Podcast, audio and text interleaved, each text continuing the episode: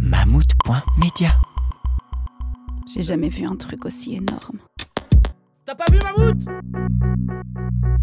Mammouth ! J'ai jamais entendu un truc aussi énorme. Mammouth point média ? Tu connais pas ?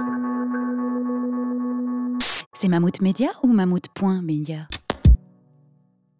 C'est tout neuf, c'est tout neuf, tout neuf, c'est tout neuf. Dépêche ! Salut, c'est Livo et je découpe les journaux avec mon micro. Bienvenue dans Transfert. Si ces lancements audio vous parlent, c'est que vous écoutez sûrement des podcasts. Ça c'est, ça, c'est une revendication. Arte. Tu dis pas aou aou aou toi ? Ah non, j'ai jamais dit aou aou. Radio. Bah pourtant, c'est quoi ton métier ? Retraité. Comme. Je m'appelle Cyrielle Bedu. Bienvenue dans Émotions. Mais si, tout comme moi, vous rêvez de produire des podcasts, vous vous posez sûrement des dizaines de questions. Vers qui se tourner lorsqu'on veut réaliser des podcasts en Belgique ? Quelles sont les aides proposées ? Est-ce que des boîtes de production de podcasts existent ? Comment les financer ?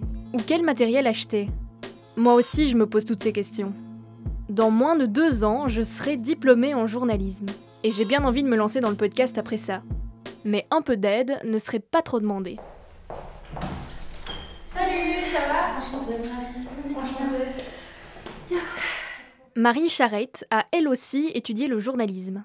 Elle est sortie des études en deux mille douze, mais à cette époque, on ne parlait pas du podcast comme aujourd'hui. Le podcast, c'était pas quelque chose d'évident pour moi. Je connaissais Arte Radio, donc je savais qu'eux faisaient du podcast depuis quelques années, mais en dehors de ça, c'est vrai qu'en Belgique, il euh, n'y a rien qui existait. Après avoir fait ses armes en radio, Marie vient de lancer son podcast intitulé « Dis-moi oui ». Dis-moi oui. Attends. Je... Un podcast de Marie Charrette. Dis-moi oui. Pour la réalisation de ce podcast, Marie s'est dirigée vers un organisme. Moi, j'ai contacté la C S R, qui est l'atelier de création radiophonique, qui existe depuis... Euh... je ne sais pas, vingt à quarante ans, je ne vais pas dire de bêtises, mais qui est un atelier de soutien aux auteurs qui ont envie justement de réaliser des créations sonores. L'atelier de création radiophonique euh, va plutôt valoriser des créations euh, comment dire, plus artistiques, en tout cas qui exploitent le son d'une manière un peu plus intéressante, avec de la fiction aussi. En plus de la C S R, Marie m'a parlé du FACRE, le Fonds d'aide à la création sonore. Ce fonds, il est alimenté par les contributions financières des radios privées et de la R T B F. Deux fois par an, le FACRE lance un appel à projets et finance des podcasts ou de la création sonore. Quand on dépose en fait un dossier au FACRE, on est obligé d'être soutenu par une boîte de production. Or, actuellement, il n'y a pas vraiment de boîte de production sonore ou, ou podcast. Pour pouvoir déposer son dossier, Marie, elle est passée par le Centre Vidéo de Bruxelles. Certains créateurs décident aussi de s'organiser en A S B L pour pouvoir candidater. Et si vous ne le saviez pas encore, le service public commence aussi à se bouger de ce côté. Depuis deux ans, la R T B F Webcréation lance un appel à projets annuel et soutient la réalisation de podcasts. D'ailleurs, c'est la R T B F qui a financé le projet de Marie. Dis-moi oui.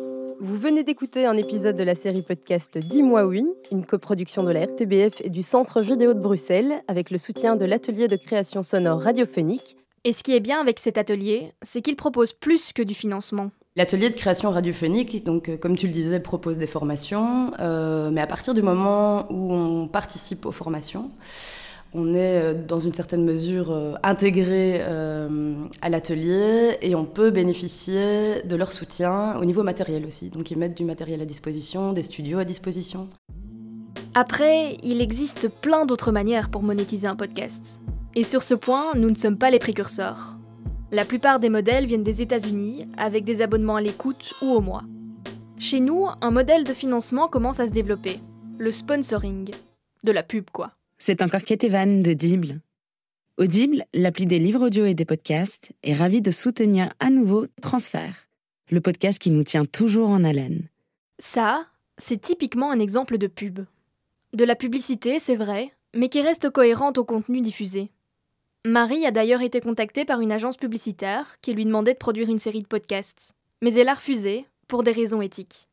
Alors, essayons de résumer. Là, j'ai une idée de podcast. Je sais vers qui me tourner pour le financement, pour d'éventuelles formations. Mais concrètement, j'ai besoin de quel matériel pour pouvoir me lancer ? Le podcast, c'est quelque chose d'assez facile pour moi à réaliser, avec peu de matériel. Aujourd'hui, il y a des zooms, comme celui que tu me tends, là tout de suite. Et, euh, et voilà, avec un petit zoom, il y a moyen déjà de faire pas mal de choses. Alors après, quand on rentre dans des réalisations un petit peu plus complexes au niveau du son, là, effectivement, ça demande un matériel un petit peu plus, un petit peu plus conséquent. Vous venez d'entendre un podcast de Marie-Flore Pirmé. Ce premier épisode a été coproduit avec les studios de l'I X et est en partenariat avec mon ordinateur. Bon, c'était pas le meilleur générique, mais j'y travaille.